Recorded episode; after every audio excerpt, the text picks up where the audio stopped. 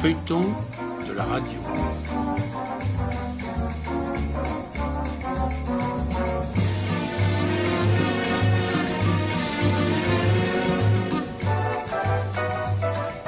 Mes chers auditeurs, bonjour.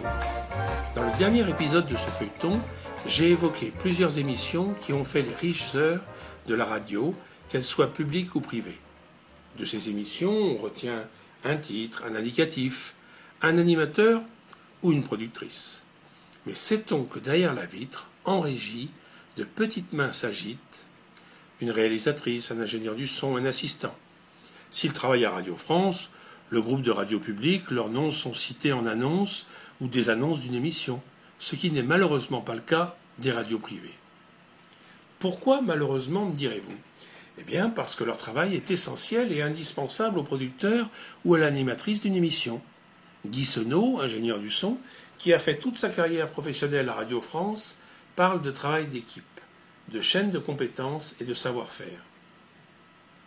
Ayant officié 18 ans pour l'émission L'oreille en coin, qui a fait les belles heures des fins de semaine sur France Inter, Guy raconte comment, avec Jean Garetto, un des coproducteurs de l'oreille, ils ne se regardaient pratiquement jamais.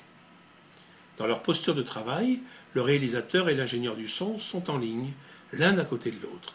Ils se parlent, s'écoutent et surtout sont en symbiose de réalisation.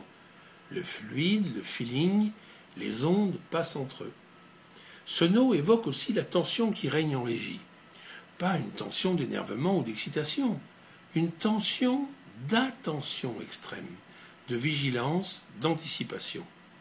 Avoir l'œil et l'oreille sur tout, veiller à éviter le couac technique, impardonnable, au blanc, tragique, et ne jamais trop lâcher des yeux la pendule qui, impitoyable, imposera à l'heure juste de rendre l'antenne pour le flash d'info.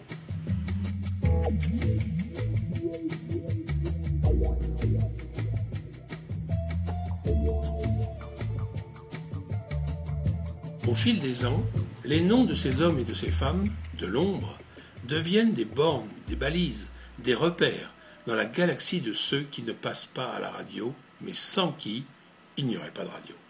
Ces techniciens du son, ces réalisateurs, ne trouvent une infime reconnaissance de leur fonction qu'une fois l'émission achevée, quand pourtant ils en ont aussi été des acteurs essentiels. Dans un entretien récent que j'ai eu avec Guy Senot, je lui ai demandé si, dans sa cabine de pilotage, il n'était pas comme une vigie sur la mer.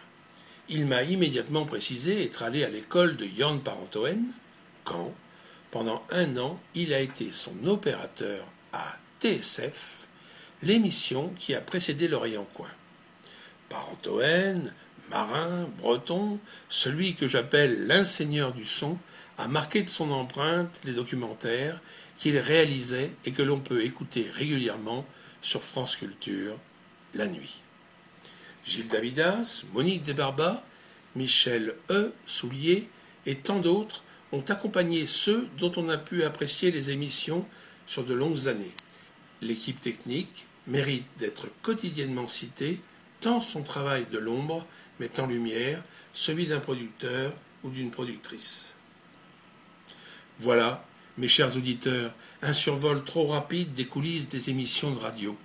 Vous pourrez en apprendre encore un peu plus en vous rendant sur mon blog radiofange.blogspot.fr. D'ici là, je vous envoie de très bonnes ondes.